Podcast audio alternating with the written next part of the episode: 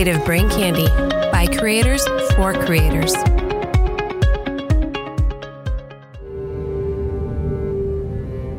After they brought you back from your time in the Collective, do you honestly feel that you regained your humanity? Yes. All of it? No. But we're both working on it, aren't we? Every damn day of my life.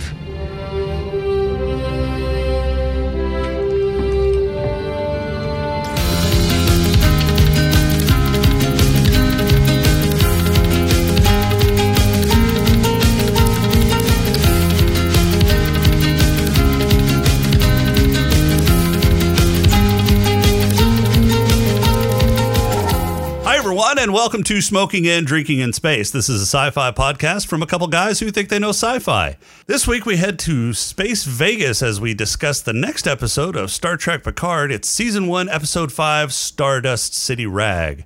But first, he's the outrageous space pirate to my flamboyant space pimp. It's James. How are you doing, James? I am fantastic. We are on our way to Flavor Town! Oh, God. Fucking damn it. Jesus fucking Christ. I hate you. He's the space samurai who's not pretending to be a space samurai. It's Rob. How you doing, Rob? I know Kung Fu. What? All right, Neo. How's everybody's week been? Rob, I know your week has been pretty rough. You've got the Corona Media going, and it's rampant. It's official. Just because the dick is covered in green fuzz doesn't mean it's going to give you penicillin. Stay away from green fuzz dicks. No, that is as far away from Flavor Town as you can get. It is. I have nothing. I can't follow up with anything with Corona Media. Yeah. Which, for those of you who don't know what Corona Media is, it is a cross between the coronavirus and chlamydia, which is obviously what Rob has. Yeah, it is confirmed. Mm-hmm. Doctor told me. Rob, you got any news for us? I've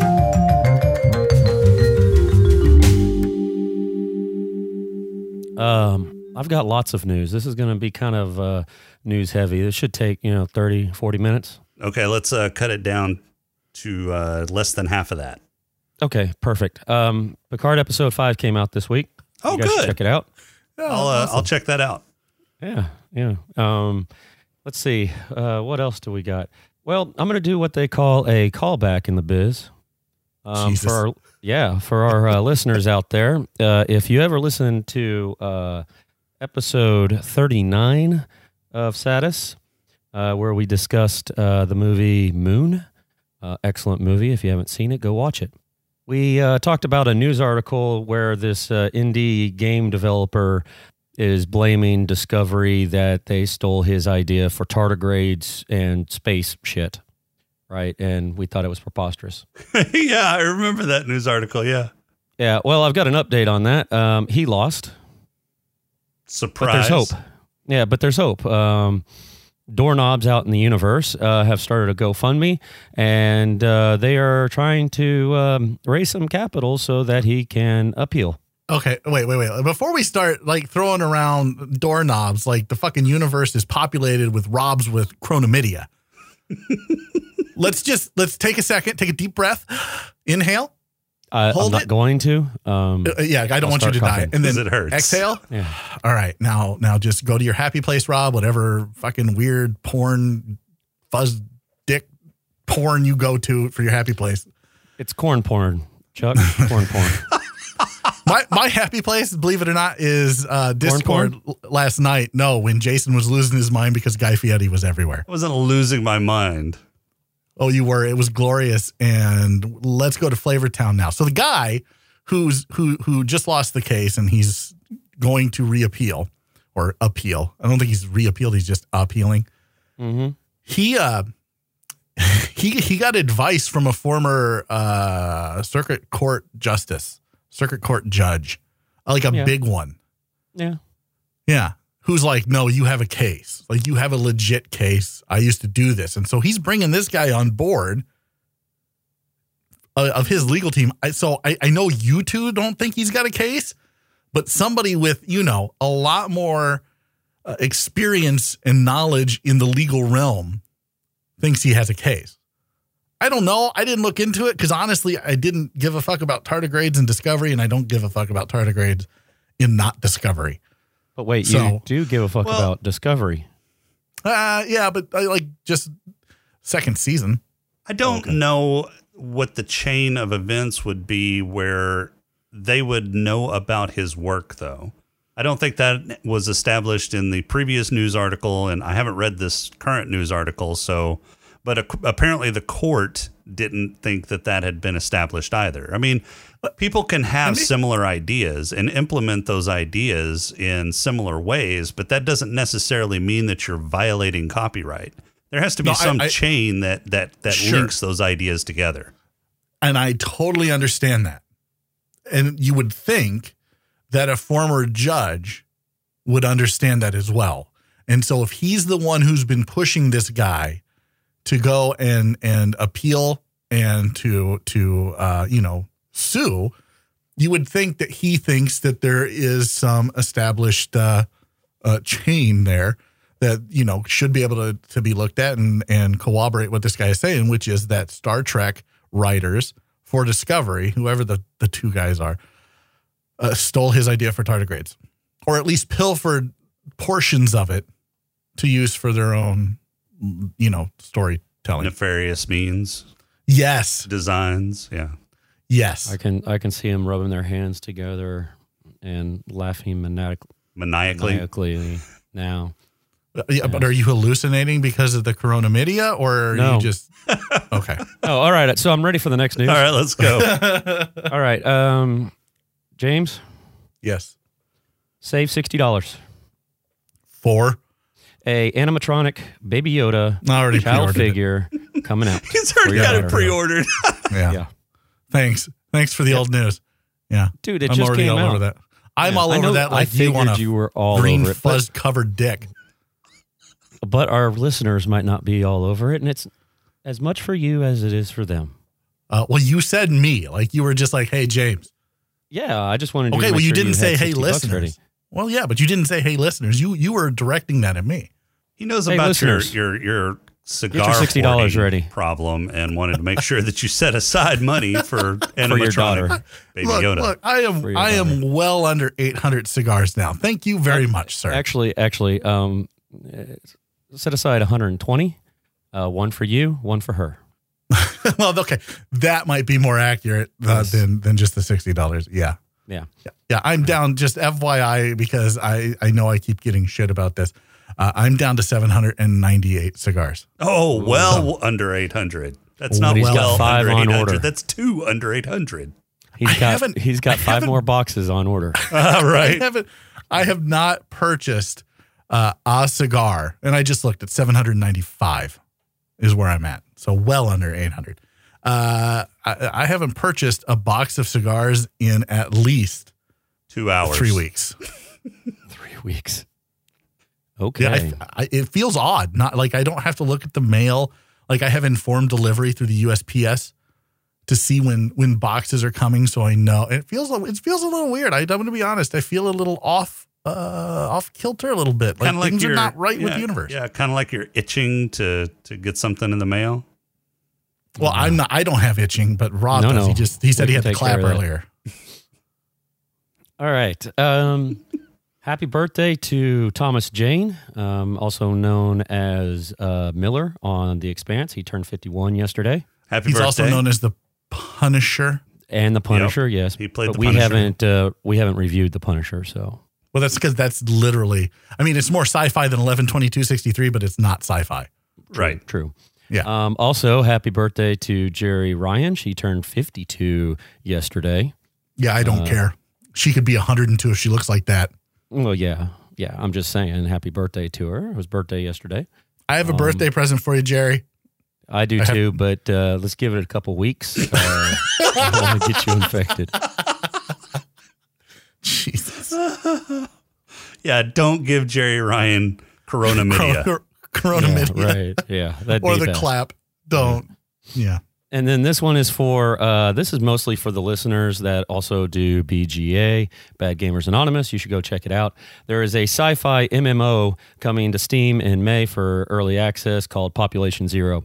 Go check it out, BGA, and do a review because I'm too lazy. Wow. It popped up. I have keyword sci-fi and sci-fi MMO came up. I was like, oh, okay, well, we'll throw that in. And if sci-fi is in your keywords, you know what won't ever pop up? 11-22-63. Correct. Untrue. Yeah. And the last thing is later on in the podcast, we will take a couple minutes to listen to the official Jason's Wrong song. Wait. We need to establish why I'm wrong first, because I don't think that's been fully established yet. Rios is not a hologram. And how do you know for sure? I mean, it's looking more and more likely like he's not. I will give you that. Okay, why? And this is it. Why would the crew be worried about a lizard dude knowing whether or not a hologram lies when a hologram doesn't give off pheromones? Dun, bitch. Dun, dun. I added bitch for effect. Yeah, and he knew that he had breakfast. Are you sure you didn't type in Crowley and it auto-corrected to bitch? It did a little bit. Yeah. Oh my. Anyway, so there it is. I don't know what other proof you need. I will admit, yeah, that's a definite question that pretty much makes it likely that he's not a hologram. Likely. Yeah. He's not going to come out and straight up admit it. He will wait until the series ends. We will let the song do the talking for him. I honestly think he needs to admit it and say, yes, I was wrong. And then the song plays. What if I admit I'm wrong and then they reveal later in the series that, oh, he actually is a hologram and we can actually explain this away? Then you can pick some kind of lame ass song for the two of us and make us admit that we're wrong. Yeah. That we were doubly wrong. Not only were we wrong about Rios, but we were wrong about you being wrong. I'm okay with that because I'm fairly confident it ain't gonna happen. We're not wrong. Yeah. All right. I'll admit my theory about Rios being a hologram is statistically likely to be wrong. You can't say it. Do it. That's amazing. Oh, wow. No, that's just so bad. I just admitted it. No, you didn't. No, you didn't. You need to say, guys, I was apologizing, wrong. But not really apologizing. Yeah. You need to say, guys, I was wrong. I, Jason, was wrong. That's what you need to say verbatim. We can wait. I've got all day. We've got only 13 minutes in this episode. Let's keep going. We can wait for it. All right. I was wrong about the hologram. Perfect. Unless I wasn't, in which case you two are both going to get it. Oh, sure. Where's the song? Was the song playing the whole time? I love that song. It's such a fun song. No, it is. I'll have to add it in later. That's it? That's it for news? There's no more news? That was it, yeah. Well, then who's ready for a Jason is Wrong pod crawl? Oh, yeah. I was born ready. We can call it, I don't know, say a pod crawl? The pod crawl! Pod crawl! Pod crawl! Pod crawl! Excellent! Insert it deep! Pod crawl! Kind of like a space suppository full of information. The show opens 13 years earlier with some torture porn, Star Trek style, as a butcher in a lab coat is dissecting a scap without anesthetic. 7 of 9 bursts in to save the day, but she's too late to save her charge as she puts him to rest in a mercy killing. Jump to 2 weeks in the past and Maddox is meeting with his loan shark, who just so happens to be the Borg implant harvester from earlier. He's explaining that the Tal Shiar blew up his lab and he can't pay back his loan. Loan sharks have never, in the history of loan sharking, liked hearing they won't get paid back, and this time is no different, so Bjayzel slips him a roofie and locks him up. Back on the Mermaid, Raffi has located Maddox and some other rando on FreeCloud. It seems Maddox is under tight security, and the only way to get him loose is to dress up as pimps and pirates and trade Seven for him. Raffi rigs up some trick handcuffs, Rios channels his inner Huggy Bear while getting shot up by Jurati, and Picard pulls his old Pirates of Penzance outfit from the closet. Elnor is stuck being a space samurai, which might still be the most unbelievable character of the group. Jurati is tasked with transporter duties, which given her education and intelligence, should be a cakewalk, but she's freaking out like she's never seen a digital readout before. Rios beams down to the planet and into the bar where they're meeting Bjayzel and bouncing against the beat so badly that his pimp cover is immediately blown. Unless pimps in the 24th century suddenly have zero rhythm. Huggy Rios is sniffed up and down by Vup, Bjayzel's enforcer who can smell a flea's fart from 100 meters, and is entranced by the cured meats Rios had for breakfast. Vup is convinced Rios is cool, even in that outfit, and Picard beams down with Seven to meet BJJ.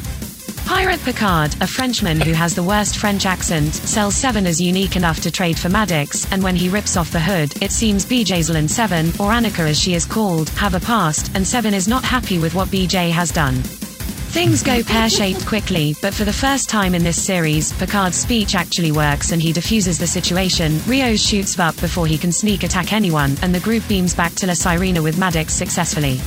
But Seven will not be denied her revenge, and like the jilted lover she is sure to have been, she beams back down and kills Bjayzel, then starts mowing through BJ's backup security detail which must have been made up of former stormtroopers.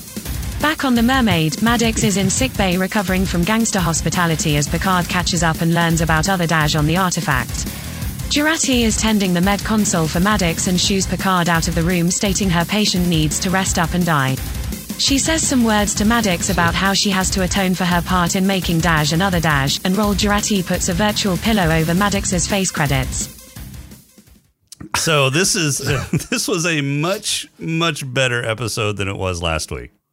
Even, hey, even still less with than an hour. Stupid pimp and pirate costumes, it was a better. I think it was a better story. I think this is the best episode so far. Even better than the three pilot episodes. No, I wouldn't go that far, but it's. Oh, I would. I would. I absolutely loved this episode. There was. I can't find a flaw with this episode. It stayed away from incest. It stayed away. Yeah. It stayed away from other Dahj and the stupid love story between her and the guy who wants to have incest with his sister. Or is it the other way around? I forget. It doesn't matter because they stayed away from it. They stayed away from all of it, and it showed you really what life in the Federation, when the Federation isn't the Federation, is all about. Or when the Federation pulls out, yeah. Right. Yeah, that's what she said. I bet Rob wishes he pulled out. Mm-hmm. So, I mean, that's exactly what it is. It's life in the galaxy when the Federation kind of adopts the Monroe Doctrine. Yeah. I thought the storytelling was a little tighter than, well, definitely the previous episode. And one of the reasons is we didn't get a flash over to the artifact so that we could see days of our Dahj or days of our other Dahj again. Yeah. But there was quite a bit of actual character development that didn't interfere with moving the plot forward either. So we get a little bit with Raffi and her. Yeah. We get a little bit of a glimpse into Raffi and what happened with her whenever she went feet first into her investigation into the Romulans infiltrating Starfleet, or Starfleet working with the Romulans to create the Mars crisis. And we get caught up on what happened with 7 and 9 after she got back to the Alpha Quadrant on Voyager, and what she had been doing in some of these intervening years. I'd still like to see like what happened prior to that, you know, because they got back way before the you know, planet was going to blow up. Yeah, I think that ship has sailed. Well, was it way before? No, I think it was only like maybe 6 years before. Okay, fine. It'd still be kind of interesting. I don't know. I'm kind of interested in what happened to all that shit. Well, I'm sure we might get some of that stuff. So because maybe in the short treks or something like that. Well, maybe, but I think it probably is going to depend more on how Picard does overall, and obviously I think it's doing pretty well. But Viacom and CBS are now the same thing again. They weren't for a while, and now they are again. So it's CBS Viacom or Viacom CBS, whatever the fuck they want to call themselves. So now Star Trek is all once again under the same roof, whereas before it wasn't. Before they had merged, they were under two separate roofs. Yeah, Paramount and yeah. So now that Viacom and CBS have that, there's a lot of stuff in the works. A lot of stuff. There's a 4th Star Trek movie in the works. Oh, really? There might. Maybe. Yep. No, it's confirmed. Oh, that's right. That's the Noah Wiley Star Trek. Yep, the Wiley Star Trek. And then there is they're still throwing around this Quentin Tarantino thing. Like that's going to fucking happen. I don't think that's going to happen. There are 3 more Star Trek TV shows in the works. So there's Section 31, which is going to star the chick from Discovery. What's her name from the Mirror Universe? Empress, whatever. I forget. They've got an animated show in the works. Giorgio. Yeah, Anna Giorgio. Yeah, that's right. Empress Giorgio. There's going to be animated. There's an animated one. I don't have the article in front of me, but there's a shit ton of stuff going on with Star Trek because of that. So you might get to see some of this stuff. For example, did Sisko ever come back from the Celestial Temple? Like, I don't give a shit because I really hated that character, but you know, maybe we'll get to see that. Maybe we'll get to see what Janeway's up to and the rest of the Voyager crew. Maybe we'll get to see this stuff. But like, here's the thing.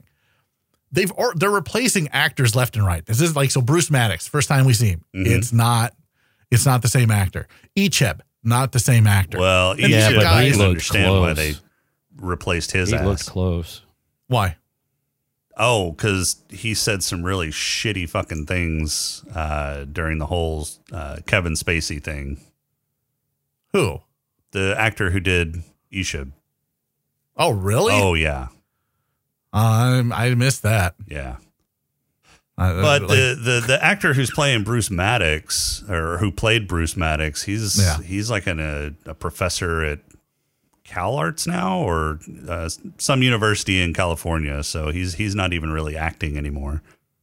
I know, but I mean, again, so if you're gonna kill the guy off and he's really only got 5 or 6 speaking lines, like how hard is it? Because I'll be honest, when Jerri Ryan first showed up, it was rough. Like her scene with Picard, that was actually the first scene she shot with Patrick Stewart. Excuse me. Oh, and man, are you getting the Corona Media? I hope not. Is it coming through the mic? God damn. It does. That's the first scene she shot with Sir Patrick Stewart. And you could obviously tell. She wasn't 7 of 9. She just wasn't. But by the time they shot, like when she killed Bjayzel, which I'm going to just end up calling her BJ or Vajayjay or Bedazzled. Bedazzled. Whenever she killed her and that monologue, that conversation she had, there she was 7 of 9.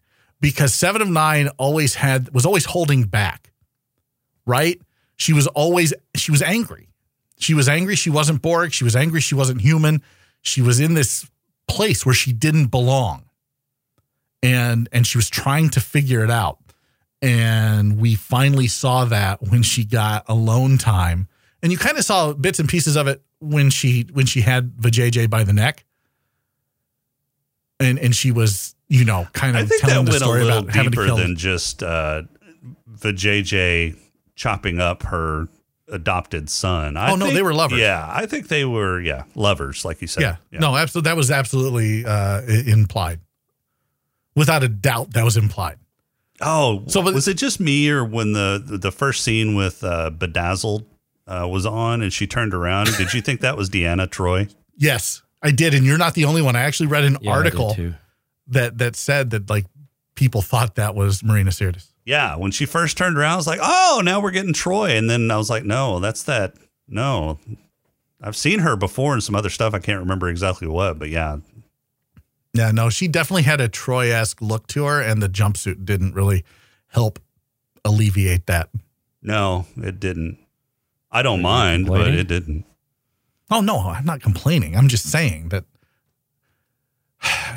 for the first 5 seasons of TNG, that's all Marina Sirtis wore. And then in the 6th season, they went away from that and they gave her a uniform, and they all went, like, collectively, the producers went, well, fuck. She looks better in the uniform than she ever did in the fucking leotard and the jumpsuit. Mm-hmm. We really did her an injustice. Mm-hmm. Well, I think it was around that time they stopped using her as a prop and actually used her as a character, too.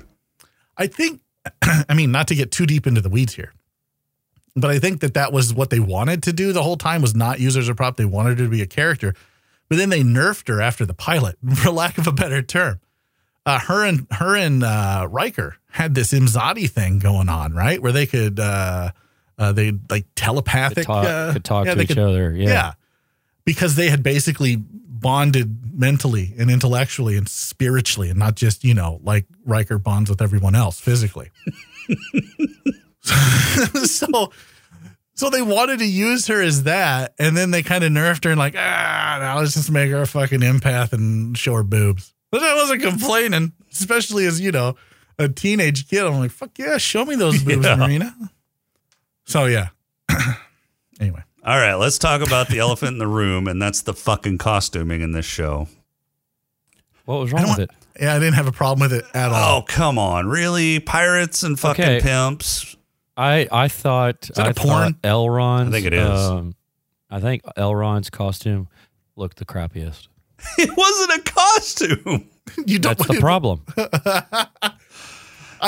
So first off, Picard's sweater that he wore at the beginning of the episode... Who wears a sweater that zips up in the back? That's the going trend in the 24th century. Okay, that's fucking stupid. I don't want to wear clothes. He's bringing back crisscross, okay? Crisscross. Crisscross is gonna make you jump. Daddy Mac will make you jump. There's a whole segment of our the Mac Dad will make you. There's a whole segment of our listeners have no idea. I missed the fuck we're talking about. What are these idiots talking about? Okay, boomer.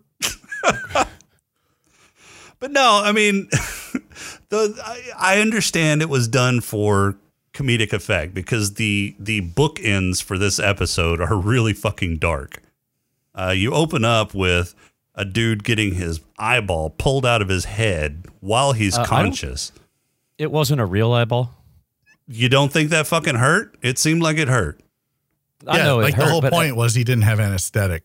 Yeah, but I don't think it was an actual like real eyeball, and the reason is because he had a thing. You know, he had that eye thing when he was a Borg, and the doctor replaced, had two cords on it. That's what they were doing, was harvesting Borg parts.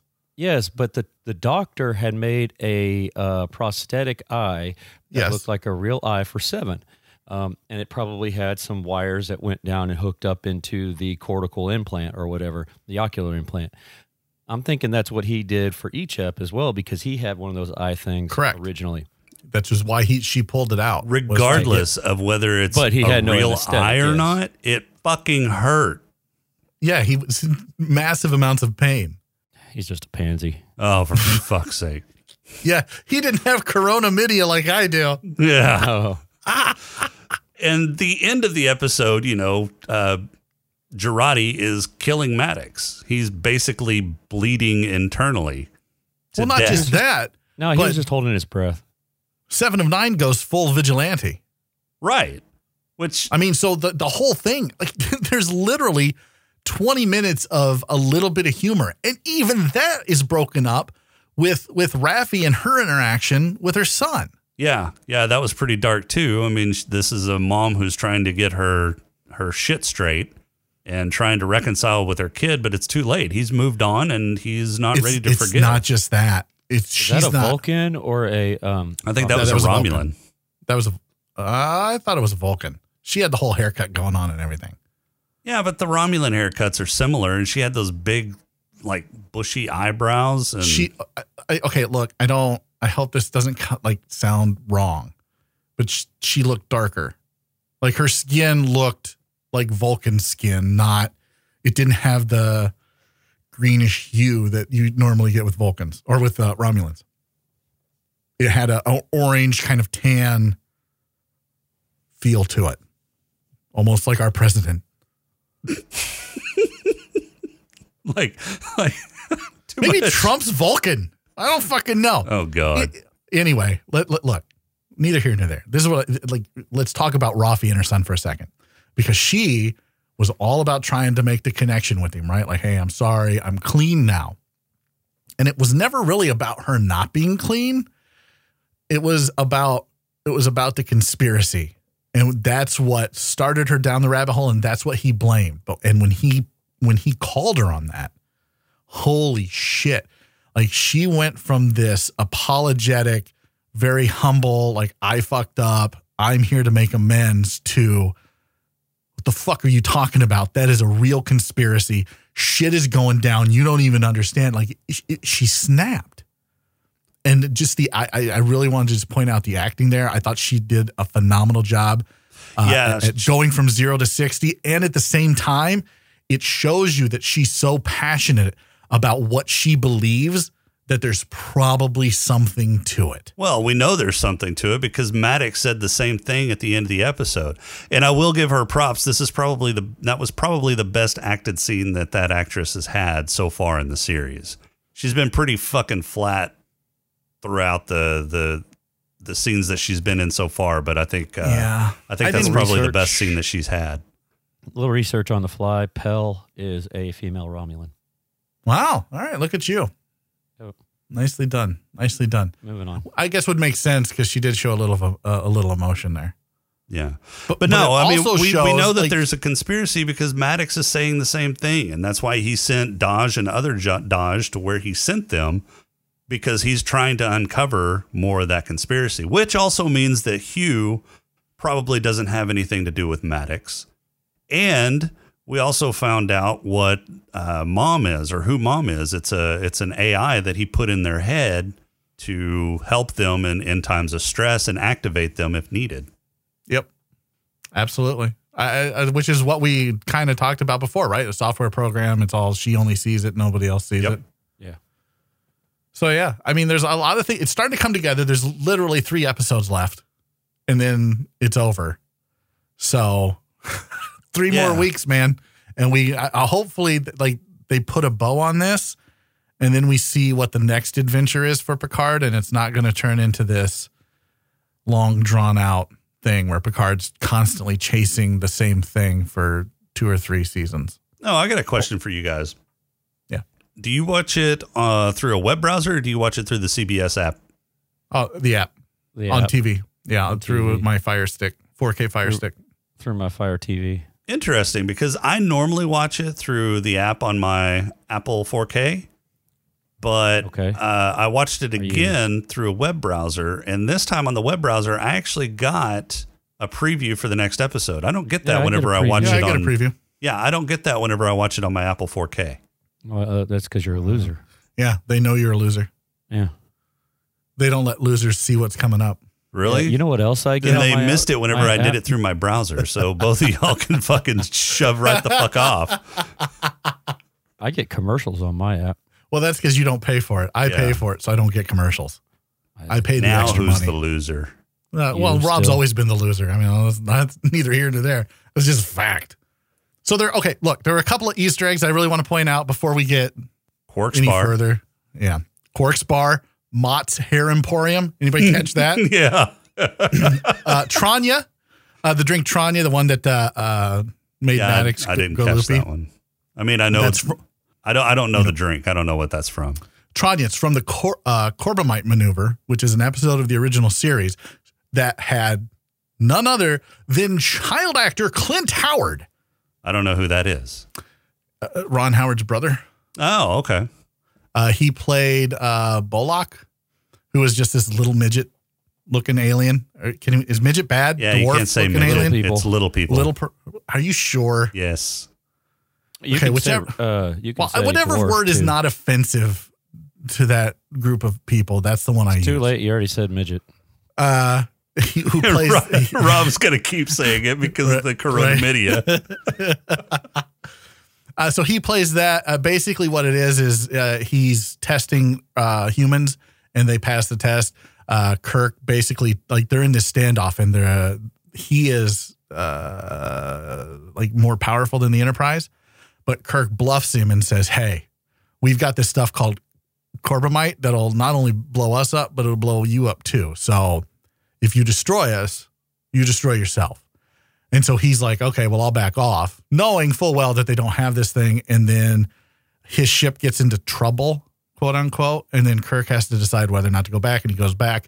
he invites him on board. So he, the Doctor, and Spock all go on board, and he's like, drink some Tranya in this weird, creepy Clint Howard way. And they drink Tranya. And that was the drink.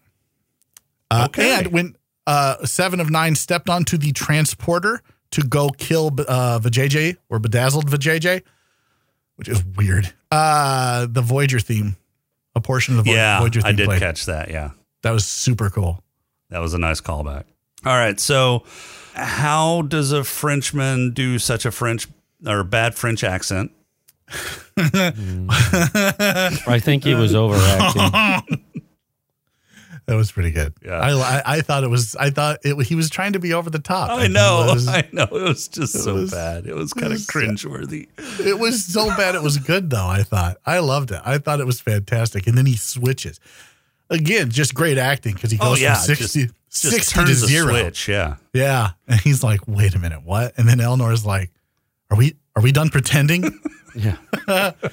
Which I think Elnor, he's the straight man here. He has no clue what's going on. I think he plays it pretty well. I mean, he's pretty useless. He's just there to cut heads off if need be. Which exactly. I mean, I thought was a little bit of a miss here that they didn't use Elnor more than what they did, because they made such a production. I mean, it was almost an entire fucking episode to bring him onto the crew. And then they almost basically ignore him during this episode. And this really could have been where he shined, because he's the fucking bodyguard and he did nothing this episode. He was out of his element, though. He was way out of his element. Well, no, he got the gun, and then he got the two chicks who had guns, and well, he picked up the guns, ferreted them away. Yeah, so he did something. He picked up guns unprompted. Yeah, unprompted. It's not like Picard was like, "Hey, years of training to pick up guns." Maybe he did. Look, if I'm standing there, right, I wouldn't know to pick up the fucking gun. I'd be pissing myself. Fucking, this guy's like, I'll pick up the guns. I'll get these two bitches over here. Let's go over here. And all the while, like, if I was Rios, again, this just shows why I'm not in Starfleet. If I was Rios, I would have been jumping into action right away. But Rios, being a little bit Captain Kirk and a little bit Commander Riker, I think he was drunk. I think he was fucking stoned to the gills. I mean, did you see him whenever he was talking with Vup at the table right before when Vup started sniffing him, you know, in a really creepy fucking way? Yeah, he was fucking stoned out his ass. He was meant to be. I know. Do you think it was the shot? No. Yes, it was a shot. Oh, yeah, the hypo spray, yeah. Yeah, because that was to mass. It was Raffi's home cooking. Yeah. And it was fucking beta blockers, I guess, so he didn't have a heart attack or high blood pressure, and then some fucking roofies and uppers and who knows what. I don't know, but all of a sudden he looked pretty cool and calm. Yeah. I loved everything about this episode. It was so good. So when Maddox was talking with Picard, Maddox was talking with Jurati, he mentioned Soong. He mentioned his work and Soong's work, and then Jurati made the contribution that made it all gel. Is there another Soong? Was he talking? No, Noonian? No, he's talking about Noonian Soong. So he's basically just taking what Noonian Soong started and carrying it on is what he was. Right, you don't think there's another Soong in the equation here? No. Well, there might be the one from Enterprise, Noonian Soong's dad. But probably not. Also, FYI, played by Brent Spiner. Noonian Soong, you guys remember what his nickname was? No. Not Data? Often Wrong. Oh, yes, that's right. Often Wrong Soong. A little bit of Star Trek trivia for you. Yeah, I forgot about that. I think this episode flipped a light switch for me on what it's really about. Maybe even what TNG was all about. So TNG was always about humanity, right? Whether it was Data's humanity or, you know, whether it was finding your humanity or losing it, what being human means. Like, we've talked about this in other episodes where we deal with Picard. But for this one, it really kind of, for me anyway, it crystallized all of those themes that we've talked about for this series. And it was always, for me, it was like, why are we going through this again in Picard?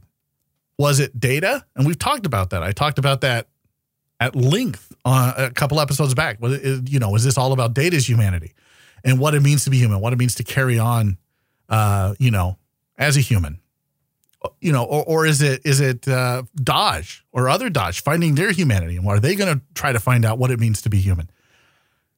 You know, what is it really all about? I think it has more to do with Picard than it does anything else. Yeah. And the conversation that he had with Seven of Nine right before she stepped on the transporter to go kill Bedazzled Vijay was, you know, hey, do you remember? She's like, when you got back from the Borg, did you get all of your humanity back? Or did you get your humanity back? And he's like, he didn't say anything. She's like, all of it. And he's like, no. And he's like, but he's like, you? And she's like, no, but, you know, we do this every damn day, right? Like, we're trying to get it back every damn day. Yeah, they're working on it every day. Right. And so it has more to do this episode, I think, with Picard finding his way back to space, Picard finding his way back to humanity, which is something he's always had to do since being brought into the collective, since being assimilated as a Borg. And so I don't think we really saw how being assimilated affected him. We saw bits and pieces of it in First Contact, the Star Trek movies. Yeah. Especially in First Contact, we saw it a lot because he hated the Borg. Well, and not only that, but in some of the TNG episodes when the Borg came back and kind of called out to him as Locutus. Oh, the Hugh episode. Yeah. Where where he was like, I want to fucking annihilate them. I want to wipe out the entire race. And it took Geordi being like, no, I'm not going to do it, man. Like, you come down here and you talk to him. And if you want to do it after that, that's on you. And so he went down there. It took one of his bridge officers, one of his command crew to be like, I'm not fucking doing this. You need to check yourself before you wreck yourself kind of deal. And once he talked to Hugh, he's like, I can't do this. He's like, because there's hope. Right. And so there's hope. I thought it was great how that was a callback where Jerri Ryan, 7 and 9, you know, tells Bedazzled, I wasn't going to tell him that there's no mercy out here. Somebody's got to have hope, yeah. You know? So for me, it just crystallized all these themes that what Picard, the show, is really all about. And I was way off. And I think this is also a journey of redemption for Picard, too, for giving up after Starfleet told him no during the Mars incident. He basically just turned his back on everything. All of the work that he had done up to that point, all of the promises that he had made to the people that he was trying to save, he just, you know, said, fuck it, and turned his back, went to his chateau. And nobody is holding back on reminding him about that shit, including 7 and 9. And I think this is not only him continuing to try and find the lost humanity after being assimilated by the Borg, but also trying to make up for lost time and make up for the promises that he broke whenever he turned his back and gave up on everyone. I would agree with that. I would agree with that for sure. It's got to be a humbling experience for him, which that's part of being human. It's part of humanity, being humbled. Jason knows about that because he just had to admit that he was wrong on this episode. Barely did it. I said it. I'm going to put your fucking song up. It hurt. It hurts so bad. I know. I loved it. I loved every minute of it. He threw up a little bit in his mouth. Oh, it looks like Commodore O is definitely Zhat Vash. Apparently she has shown Dr. Jurati whatever it is that the Zhat Vash know that makes them go fucking insane things. Or something. I don't know. Yeah. Yep. Yep, yeah, that's how they converted her. It does. I will give you credit, Jason, for calling it out back in episode 2 or whatever, when she came in and shot the dude. You said she was playing the other side. I'll give you credit for that. Good job. But I don't think she was playing the other side until after O came through. Well, that was after O came through. Well, I know, but I'm saying prior to Picard talking to her and all that other stuff. I don't think she was either. Yeah, no, I don't either. I thought she was a spy. I thought she was a Zhat Vash spy, so I was wrong, and I'm okay with that because, you know, I was just spitballing. It looked like it. It was set up that way. But That's the twist, right? She is now. She kind of is it, because you sit there and you go, man, she shot the guy. You know, O came and talked to her. She's got to be Zhat Vash. And it's like, no, she's not Zhat Vash, but she's still going to do what the Zhat Vash want her to do because they're just using her, which is such a Romulan thing to do. Yeah, and it's kind of her redemption arc, too. She's trying to redeem herself for making Dahj and other Dahj possible. Okay, look, can we just, for a minute, I just want to recognize that for years, the Romulans and the Zhat Vash, when they were at the height, the zenith of their power and prosperity in the galaxy, didn't go to these lengths to kill Commander Data. Yeah, that's true. Now here they are, fractured, spread out in the galaxy, refugees, and yet the Zhat Vash have infiltrated Starfleet, have killed one of the androids, and is now going to, you know, they're in position. They could kill this one whenever they want, which why they don't, if she is the destroyer, is beyond me. Yeah, that, I mean, until we know exactly what the motivation for the Zhat Vash is, we can't really put those two pieces together. It seems like they are under the impression that there's more of her. Well, yeah, I mean, that's the whole thing is Narek is trying to get information from other Dahj on where the other synths like her are. Now, whether she's aware of the other synths at this point or not remains to be determined. I don't think she is. I think she would have to be activated by her mom AI in order to get that information. Yeah. Or maybe because Dahj didn't seem to know anything about it even after she was activated, maybe they just don't know. Well, Maddox doesn't seem to think that there's... Yeah. He told Picard there were only two, Dahj and Soji. So there are no more, at least none that Maddox has created. Yeah, I don't know. So... Then. Right. So, like, I don't know. Like, but that's the big... But Narek and his incestuous sister seem to think there are. Yeah.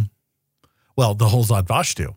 Right. Or they just think that whatever she is going to bring about the end of the galaxy. But then if that was the case, why not just kill her now? I mean, he's been close enough. He's had plenty of opportunity. Yeah. No, they think that there's more. They're trying to figure out who and where they are. Yeah. So I don't know how they're going to square that circle. They're going to have to do it in 3 episodes. So I would imagine next week we're going to get a big chunk and it's going to end on a cliffhanger. It looks like it from the previews. In the previews, like, don't let me forget. There's something very important that I want to talk about in the previews, though. At the very end, didn't that look like Locutus? Yes. Coming up. Yes. Yeah. Fuck yeah. I bet it's a flashback, but yeah.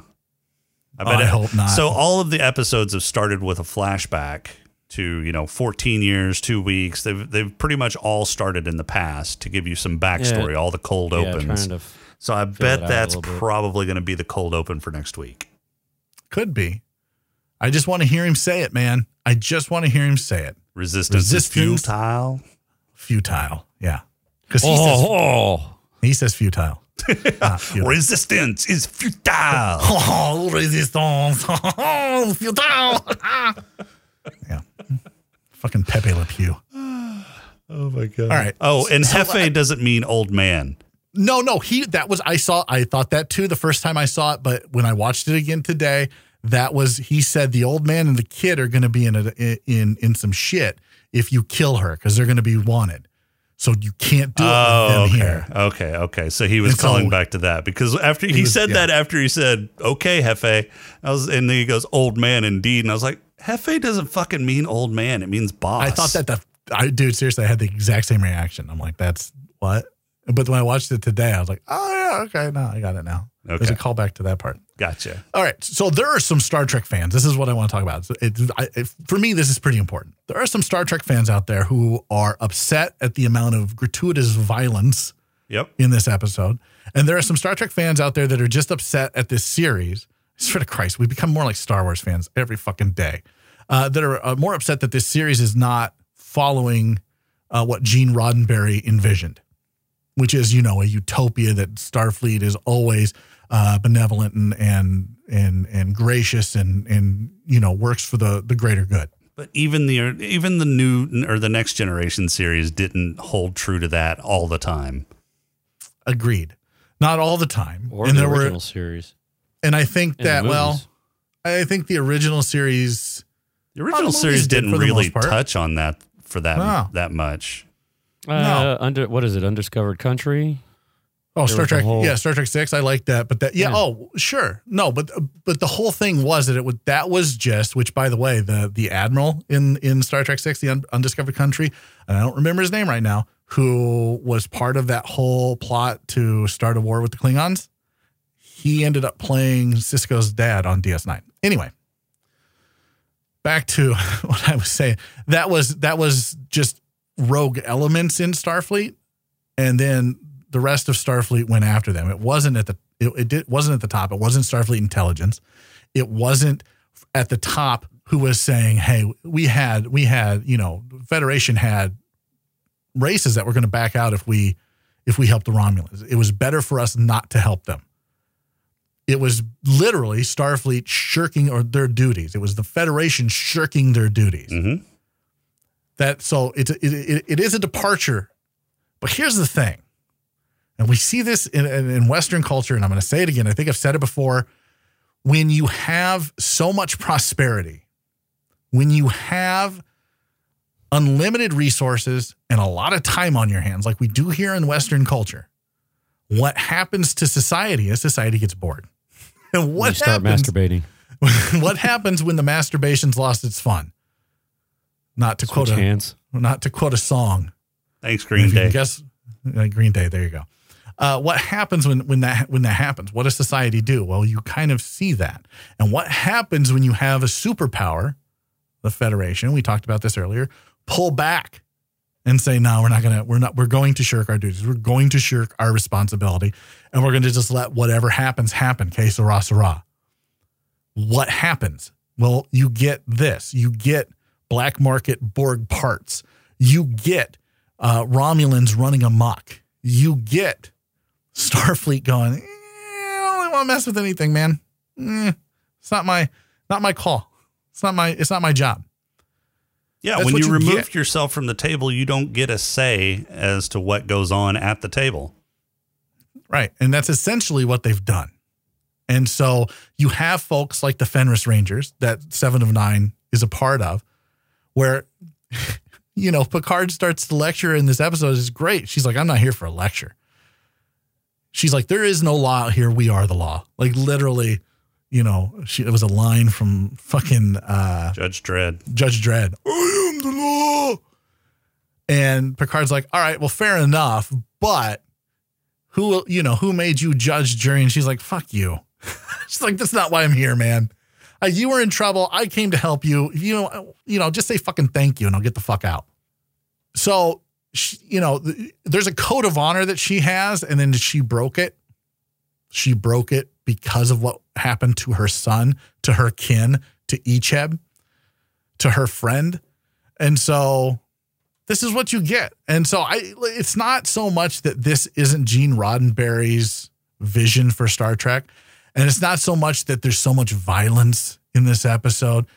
It's that people are just looking at those things and having a knee-jerk reaction and not logically thinking through what happens in these situations. And this is the story that they're telling. And I really think, I mean, if you're going to, like, I just compared Star Wars fans and Star Trek fans. If you're going to compare the storytelling in Star Wars to the storytelling in Star Trek, one is much better than the other. Much better. Spoiler, it doesn't have a fucking Wookiee. Well, and so I think that the Star Trek fandom is starting to fall into the same kind of trap that the Star Wars fandom is falling into, where they're projecting what they want the series to be. And when the series doesn't turn out to be what they want, they're dejected. They get upset instead of accepting the series for what it is and judging it based on that and not what they wanted it to be. Because anytime you build something up in your head and it turns out not to be what you built up in your head, of course you're going to be disappointed. But if you judge it based off of what you think it should be, then you're not judging it fairly. You're judging it in a very, very biased way. And that's not really fair to this show. Well, I agree, which I think is why the storytellers, why the writers, why the producers, and why the director, they went away from what we knew. They went away from, I mean, this is how many years in the future? This is how many years after Nemesis? Like, it's 20 years? Well, and even the showrunner, when people were complaining that, oh my God, there's cursing in the Federation. There's never been cursing in the Federation. It's an ideal society. There's no cursing. The showrunners addressed that. They said, no, there was no cursing in the original series or the Next Generation because of the FCC, not because of the Federation society. Right. Humans are messy. There's always going to be cursing in our culture. And there was cursing in the original series. It was just in Klingon. Right. Yeah. No, that's true. And Data cursed. Okay, so I don't like, that's not, it's never been a thing. I think you're right. They fall into that trap. And I'm trying to analyze right now, as you say that, why I didn't fall into that trap. Because I would like, I may have been guilty of doing that with Star Wars. And then again, I may not, because it's literally just shit. Like, I didn't project anything on that. That's just a big, I think you projected turd. Some things on it, but it's not great. No. Right. So why didn't I do that with this? Why am I just letting the characters be and see how they react in the setting that they've given us, that the storytellers have given us? And that's really all it is right? So they make the sandbox. And they've changed the rules in the sandbox because of JJ, ostensibly because of JJ and what he did to Romulus. So they've changed the dynamic in the galaxy. It makes sense that now you are dealing with the fallout. And it can take you in so many different places, but how these characters react, like Picard standing up for what he thinks is right to the point of leaving Starfleet, spot on. Yeah. Spot on for the character.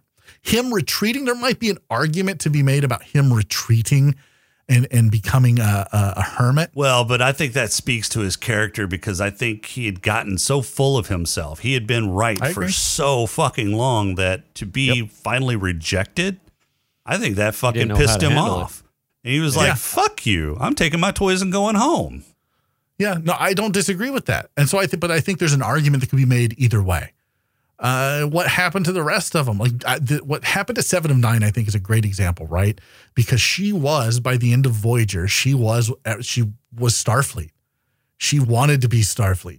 She wanted to stand for something. She wanted to be better than what she was. She wanted to be part of something that was greater than what she was and still retain her individuality. It gave her what she needed from the Borg, and it also let her keep her humanity. And now we see what that humanity costs her. And that humanity costs her, like, getting angry, getting so righteously angry that you were willing to take a life. Yeah. So I have zero issue with the storytelling. I have zero issue with, and all you Star Trek fans out there that want to fucking be Star Wars fans, go to that toxic fandom. Go to that, okay? Because there's fucking room for you. You can be a fucking voice in a fucking ocean of people screaming because I don't give a shit. But this series is showing you something different. And just because you don't like different, you would have bitched if it was safe. You would have bitched if they would have just brought everybody back and it would have been a big fucking nostalgia fest. So there was no making you happy. I like this series. I like it for what it is. I think it sets up future television shows that we all want in this timeline and in this time with this technology where we can do callbacks to characters that we grew up with. We all want that. So I implore you, Star Trek fans, to please, for the love of God, shut the fuck up. And if you can't, go bitch at fucking Lucas, because that son of a bitch couldn't tell a story if his life fucking depended on it. Oh, James, I got a question for you. Yes, sir. is this episode of Star Trek Picard with the space pimps and the space pirates and the space samurais. Is it more sci-fi than 11-22-63?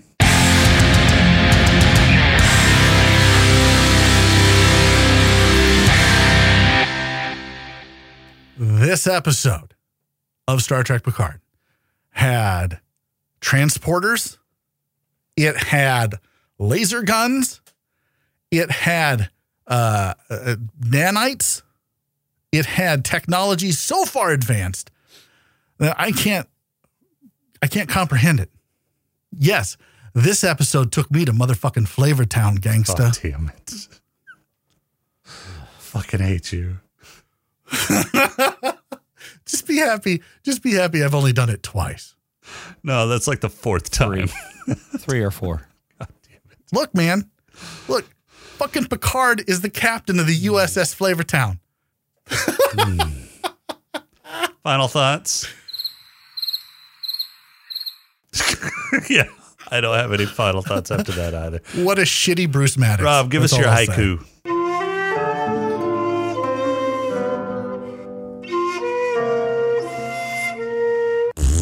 All right, the title of this is Flavor Town. Oh, God damn it. I'm just kidding. Just kidding.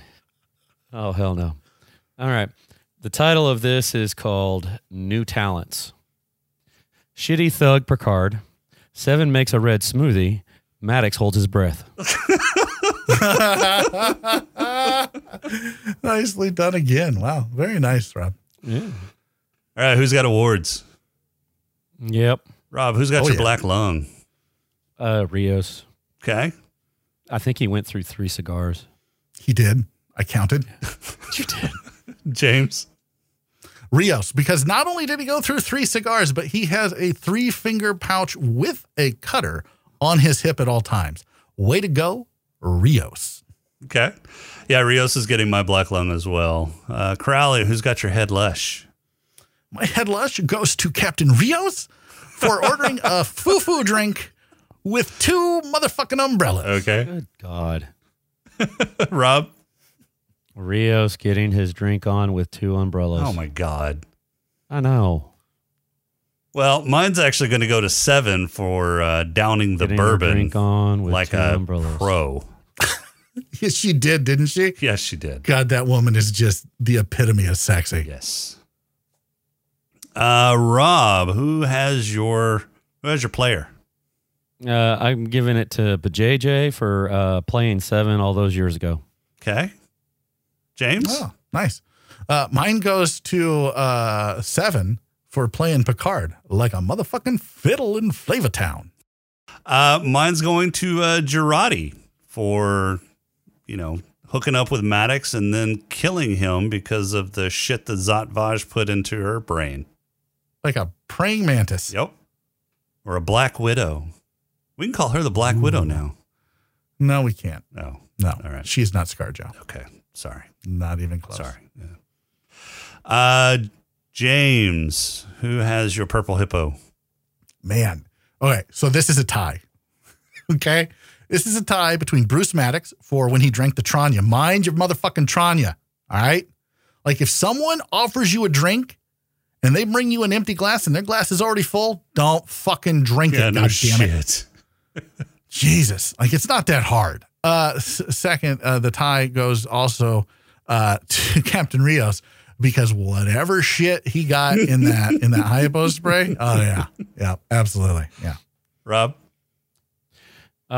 Purple Hippo goes to me for podcasting on a Z-Pack, Dayquil, and cough drops. With the Corona with the Corona Midia. Yeah. Yeah. Z-Pack's just antibiotics. And I have Dayquil. And I'm sucking on cough drops. Okay, but Dayquil doesn't fuck you up either. That's NyQuil. Dude, don't argue with me. My brain is not there. All right, so mine's going to Rios for the hypo spray mixture that he got from Jaffe. And it had to have been good coming from Jaffe because I think Jaffe pretty much knows her shit. Raffi, yes. Raffi with an R, not a J. I don't know who Jaffe is. Are you just stuck on Bjayzel? I don't know. I may have the Corona Midia. get a Dayquil, a Z-Pack, and a cough drop, and apparently you'll be tripping balls. Who fucking knew? Oh, man. So next week we will continue with Star Trek Picard. I do want to mention to all of our listeners, especially our Patreon supporters, that the great big list of sci-fi titles is out on smokinganddrinkinginspace.com. And for a limited time, we have got, or we're going to allow our Patreon supporters to suggest a title for us to review. Just go to our Discord server, which is also linked on our website. Go to the Patreon only channel, which is the bus station, and put in your suggestion. You'll get a handy while you're there. You might also get chlamydia. Yeah, chronomidia. Put in your suggestion there. And once we get through Picard, we have a couple of special episodes to go through, and then we will start our listener-submitted episodes. So get out there, make your submission, and we'll cover it. Also want to mention that Keanu Reeves Day petition is still out there. Coronamidia Day is going to be the Keanu Reeves Day petition is still out there for you to sign up. That's also linked on our website, smokinganddrinkinginspace.com. Go sign the damn petition. I want a fucking Keanu Reeves Day. It should be a national holiday. It really should. It really should. Bad Gamers Anonymous has also started up again, so you can go to badgamersanonymous.com and subscribe to the new episodes. There's a couple new hosts, Kat and Austin, and they'll be revealing another new host this week, so go check that out. But that's all we got for this week. Our intro and outro music is Welcome Home by Cambo. Podcrawl music is Snack Mix by Machette. If you like the show, please rate and review us on iTunes. You can leave us feedback on our Discord channel, which is linked on our website at smokinganddrinkinginspace.com, on Twitter at @status_podcast, or you can email us at smokinganddrinkinginspace@outlook.com. If you want to throw a few nickels our way and make a suggestion as to a title that we review next, become a Patreon supporter by going to patreon.com/status_podcast. And for this week, I'm Jason. All right, let's listen to the Jason's Wrong song. Didn't he play that earlier? Yes. Jesus Christ. Are you the fucking village idiot of Flavor Town? I was just hoping he'd play it twice. I'm not playing it twice. You'll get it once. Yeah, you will. You're going to get it twice. We'll talk to you next week.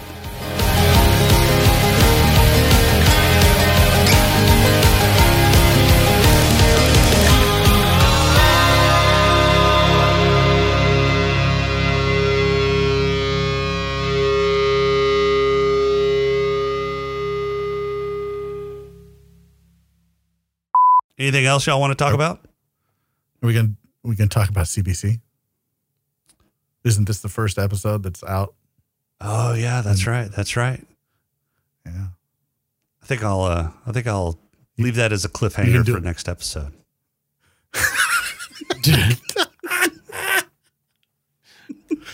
Oh Jesus, you're like a fucking Hollywood producer. That's me. That's the saddest showrunner.